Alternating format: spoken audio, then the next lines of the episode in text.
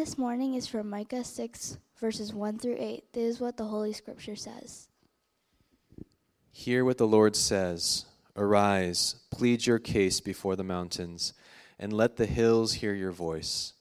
Hear, you mountains, the indictment of the Lord, and you enduring foundations of the earth. For the Lord has an indictment against his people, and he will contend with Israel. O my people, what have I done to you? How have I wearied you? Answer me, for I brought you up from the land of Egypt and redeemed you from the house of slavery. And I sent before you Moses, Aaron, and Miriam.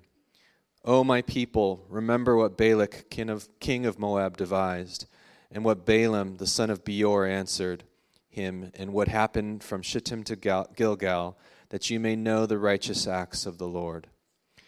With what shall I come before the Lord and bow myself before God on high?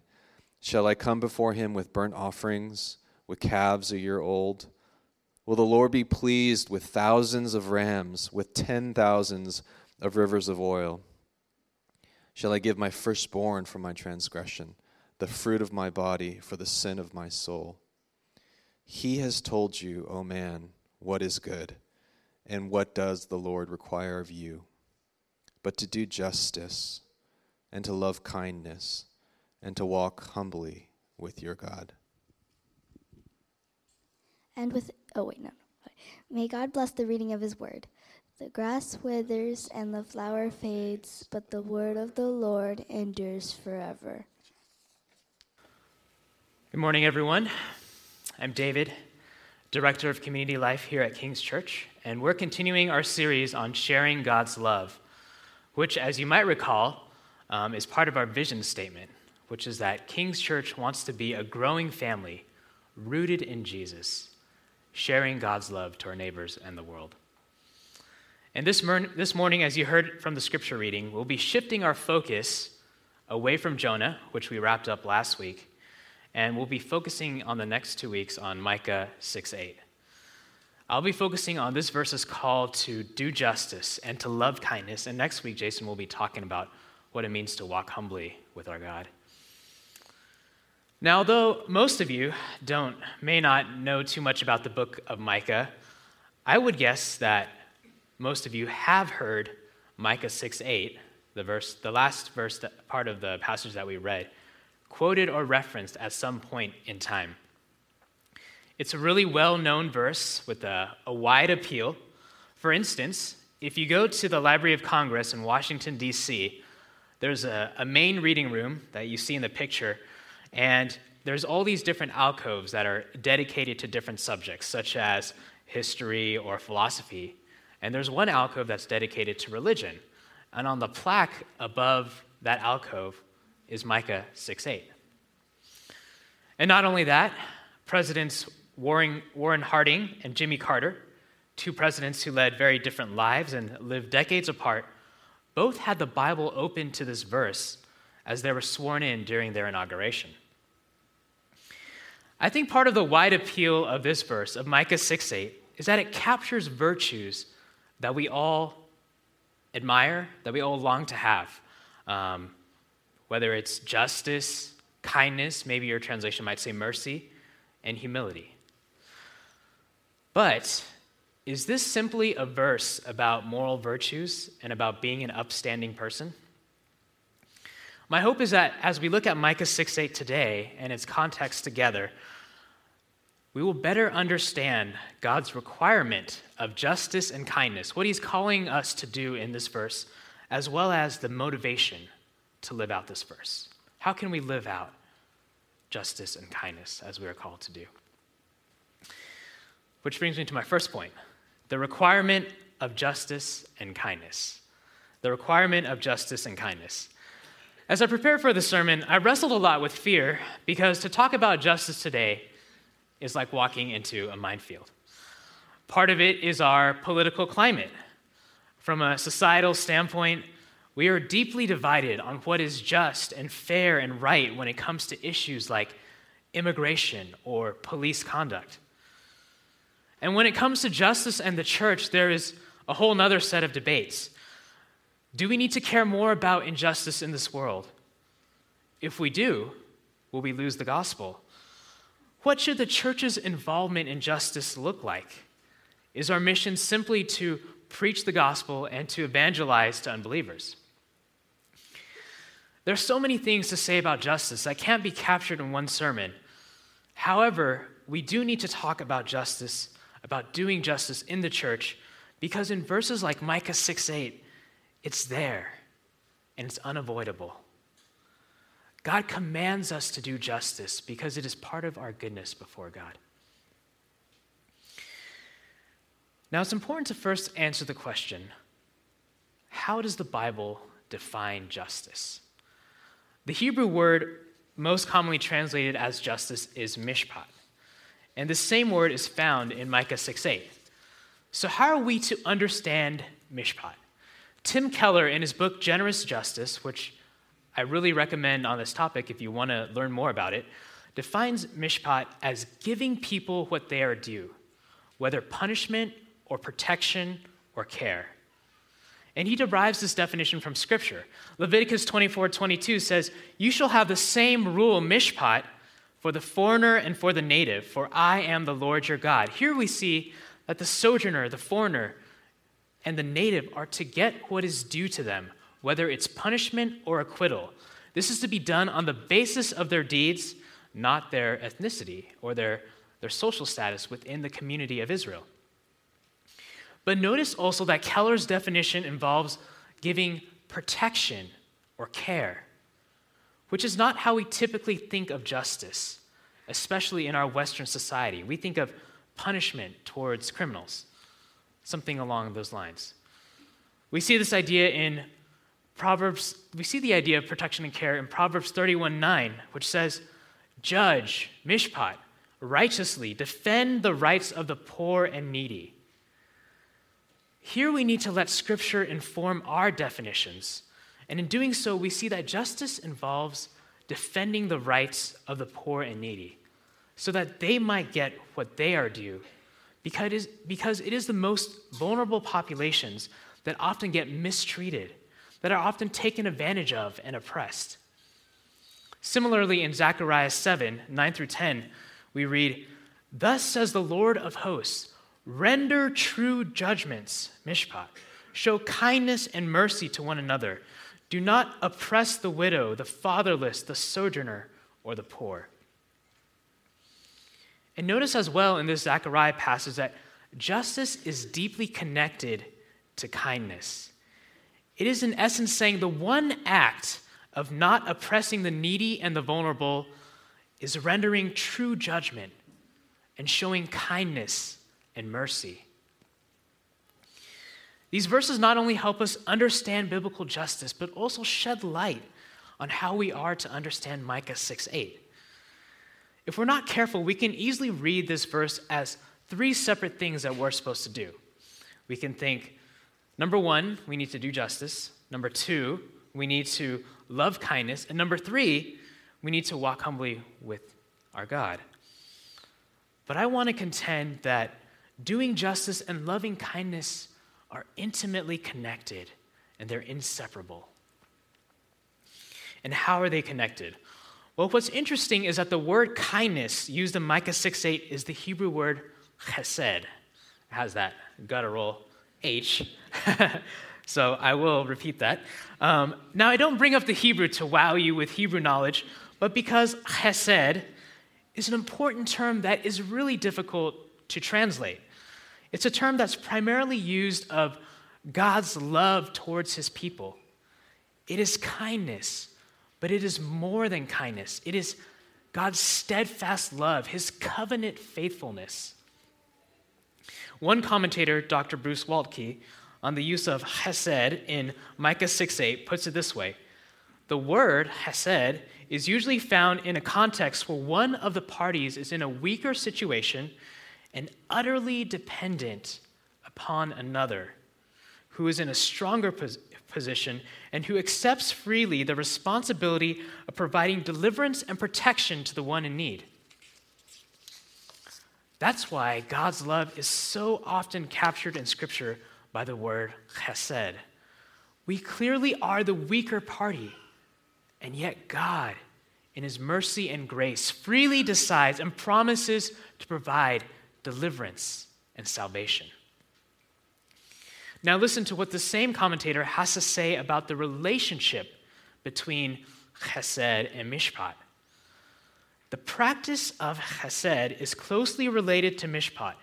Both pertain to the deliverance of an oppressed, weaker party by a stronger party. But whereas the latter puts the accent on the action, the former puts the accent on the attitude. So when God calls us to do justice and to love kindness in Micah, they're interwoven. It is an act of justice in the attitude of kindness and mercy, just as we saw in Zechariah.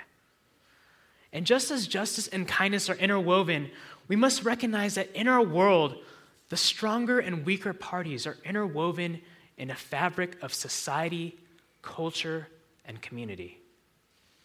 So, an extremely practical outworking of doing justice is not only living an honest life, you know, treating everyone with equity and fairness, but for stronger parties to seek, to protect, to care, to give our most vulnerable people what is due to them as people made in the image of God. To do justice out of merciful love is to restore both the broken people and the broken fabric of society, culture, and community in which they live. And let's be very honest. Most of us in this room are the stronger party, so to speak, in this world. We have been blessed with financial resources, social status, strong support networks. Unless we think that where we got to today, myself included, because of our hard work and thus have an absolute right to how we use our resources, if we're even more honest, we did a lot less than we think to get to where we are today. There's a, a lot in our life that we did not determine and may have helped us. Our parents, our community, even the country, the century, the decade in which we were born. None of that was determined by us. We ought to say, as 1 Corinthians 4 7 says, What do we have that we have not received? We are stewards of God's gifts, not owners, and we are called to do justice, to be merciful to those in need. Do you recognize this? And how are you responding to God's command to do justice and to love kindness? Friends, I pray that in this moment you're not closing your heart, but instead you're opening your heart to see that God's heart and the call to justice and kindness is searching and convicting. I myself had to pause several times while preparing and just confess God, my heart is so unlike yours when it comes to justice and mercy. Forgive me. Now, the last thing I want is for you to walk away simply feeling weighed down by the guilt of how we fall short of this command. For guilt is neither an effective nor lasting motivation to do justice and to love kindness. Which brings me to my second point the motivation for justice and kindness. The motivation for justice and kindness. To understand the proper motivation for justice and kindness, we turn to verses leading up to Micah 6 8, the verses that um, were read earlier. We look at verses 1 through 7, and these verses actually portray a legal drama. And in verse 1, God calls Micah the prophet to be his prosecutor, his mouthpiece against Israel. And the mountains and hills are called upon to be witnesses. And God has an indictment against Israel. He has an accusation. And what is his indictment? In verse 4, he contends that they have been recipients of a great salvation, namely the Exodus. The Israelites were enslaved and oppressed, and God, out of his mercy and grace, freed them by his mighty hand. Not only that, in verse 5, he brought them safely into the promised land, despite opposition from unsavory characters that we read in Scripture, such as Balak, the king of Moab, who hired Balaam to curse them. And yet, they have not been living up to Micah 6 8. That's his accusation against them. And in verses 6 and 7, Micah captures Israel's response towards God's accusation with a bit of rhetorical exaggeration. If you listen to his words, he says in verses 6 and 7 With what shall I come before the Lord and bow myself before God on high? Shall I come before him with burnt offerings, with calves a year old? Will the Lord be pleased with thousands of rams, with 10,000 of rivers of oil? Shall I give my firstborn for my transgression, the fruit of my body for the sin of my soul? Israel's response to God's gracious salvation and the accusation of their moral failings was one of religious ritual and empty deeds. They thought the way to answer God was to bring increasingly extravagant offerings. This attitude is captured by Micah's exaggeration in verse 7. Will the Lord be pleased with thousands of rams, with ten thousands of rivers of oil? And why would they respond in this way? Why would Israel respond in this way to God's great salvation? At the heart of their problem is a desire to control God, to turn God's gracious covenant into a contract. What do I mean by that? Let's say that I tell you I'm looking to buy a house, and you, out of an act of extraordinary generosity, decide to liquidate your retirement savings, everything you have, and you buy me a house in cash. Now, that's obviously not going to happen, but um, first of all, I would be stunned, and I couldn't help but feel like I was in your debt. Um, and that's a scary place for many of us to be. Because if you then, you know, came up to me and asked me, hey, can you babysit my kids or pick them up from school? I would almost certainly feel an obligation to do so, to make that my top priority. I would almost feel like I had to drop everything else I was doing to go do what you asked of me because of your amazing, extravagant, and generous gift. But if I were able to pay you back, then I could say no. I would feel a lot better about saying no if you asked me to drive you to the airport or to watch your dog while you're on vacation. In fact, if I could buy you a bigger house and, and then a boat on top of that, then you would be in my debt, and I could feel pretty good about asking things of you. The attitude of unbelieving Israel was one where they thought they could please God through ritual sacrifice that somehow they could repay him for what he had done. And in doing so, exercise control over him. They wanted to turn God's gracious covenant into a bargaining contract. But Micah is saying, You totally and completely misunderstand God. To have such an attitude is a misunderstanding of grace. God's grace towards them in salvation is so great that to possibly think about repaying Him is complete and utter madness. And that is exactly what sin does to us. Pastor Tim Keller, again, likes to t- retell this conversation he had with one of his church members, where she came up to him and told him that if we really understood grace, it's a very frightening concept. And here's the quote I asked her what was so scary about unmerited free grace. She replied something like this if I was saved by my good works, then there would be a limit of, to what God could ask of me or put me through. I would be like a taxpayer with rights. I would have done my duty, and now I would deserve a certain quality of life. But if it's really true that I'm a sinner saved by sheer grace at God's infinite cost, then there's nothing he cannot ask of me. Then there's nothing he cannot ask of me. And it's that exact attitude of somehow thinking they could bargain with God that caused Israel in Micah's day to neglect justice. They became a society that was not just, but instead one with wicked scales and a bag of deceitful weights, as you see in Micah 6:11 when we think we can somehow turn God's covenant into a contract, that we can somehow repay God's grace, then we can diminish the weight of God's commands, his requirement for us to do justice and to love kindness. We think, God, I was pretty good this week. I went to church. I read my Bible every day. I didn't yell at my spouse. I've overall been a good parent and a good citizen. So you can't ask much more of me. And we present our good deeds to God so that our hearts can be content with the minimum.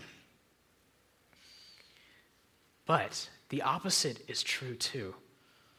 The only way we can begin to make a turn towards doing justice and loving kindness sincerely and fully, not as a minimum or out of guilt, is by understanding more deeply the greatness of God's grace. That is a debt that we cannot and should not even attempt to repay. Or else our justice done in kindness will just feel like another burden. Or worse, it will turn into another religious ritual that we will use to bargain with God. I served at a homeless shelter this week, God. You can't ask much more of me. But when we recognize how utterly destitute we were in our spiritual condition, when we recognize that we are poor in spirit, as it says in Matthew 5 3, we begin to truly relate and to understand with those who are materially poor. We cannot be indifferent towards them or say to them, pull yourself together, any more than we could have said that to ourselves in our spiritual helplessness. We needed someone to, outside of ourselves to rescue us. We needed a rescuer. And when we recognize that that rescuer came to us in Jesus Christ at the cost of his own life on that old rugged cross so that we might be made clean, given new life, adopted into his family, crowned with glory, our hearts overflow with gratitude, thankfulness, and there are no limits to what he can ask of us. Because at the heart of it, Micah 6 8 is another way to say the greatest commandment. You shall love the Lord your God with all your heart, with all your soul, and with all your mind, as well as the commandment that is so inseparably tied to it. The, the, the scribe asked Jesus, What is the greatest commandment? And Jesus gave him the greatest commandment, but also couldn't, had to give the other commandment because the, so, the two are so intimately connected. You shall love your neighbor as yourself. And as Jesus explained in the parable of the Good Samaritan, our neighbor is everyone who is in need. We will never be motivated to do justice and to love kindness joyfully without guilt or begrudgingly towards those in needs, towards our neighbors, towards the poor and the oppressed, till we understand and continue to reflect and grow in our understanding of the grace of God towards us in Jesus Christ. It's what Paul talks about in 2 Corinthians 8 9. For you know the grace of our Lord Jesus Christ, that though he was rich, yet for your sake he became poor, so that you, by his poverty, might become rich. It is only by understanding God's love that we can share it to those around us through the words of the gospel and through the acts of justice and mercy, not as a bargaining chip before God, but out of fullness, out of richness, out of all that He provides. I want to end with some very practical points of application for those who might be wondering where do we go from here? The first point, and I didn't tell them I was going to say this, but we have an awesome team, the Love Your Neighbor team, that is already spearheading and organizing many various projects directly related to acts of justice and mercy. You can start by just participating in their events and projects, or even joining the team. And remember that doing justice is not meant to be an individualistic thing. That's how we so often think of it in our, in our Western minds. If you have a heart for a certain cause, get your friends, get your community group involved. Suggest it to the Love Your Neighbor team and see how maybe they can partner with you. Second, connect to those who are doing justice in so many various ways here at King's Church. For example, we have those who are fostering, those who have adopted, those who mentor those who are in the foster system. Those are just some examples. Have them over for dinner and let them share their heart and their journey. You may catch a spark from them, or you may realize that you just like to support them or do justice in a different way, and that's perfectly fine. The third is to think about how to do justice in all areas of your life. Perhaps you manage people or a business. I would think that many of you are, have some level of authority over others. Are people getting their due? Are certain classes of people being taken advantage of? Where can your methods, policies, and management be more equitable and fair so that weaker parties are protected and not trampled upon? And the fourth point pray. Pray regularly for our hearts to grow in this area. Pray for our Love Your Neighbor team. Pray for all those who are involved in doing justice here at King's Church. Pray for opportunities to share God's love with our neighbors through justice and a right motivation rooted in Jesus. Let's pray together. Father, we come before you and um, I just confess that this is a topic that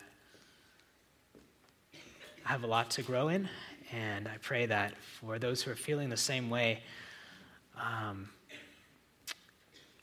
you would turn our hearts, um, allow us to see, allow the words of, of James, which says that true religion is um, ministering to orphans and widows in their need.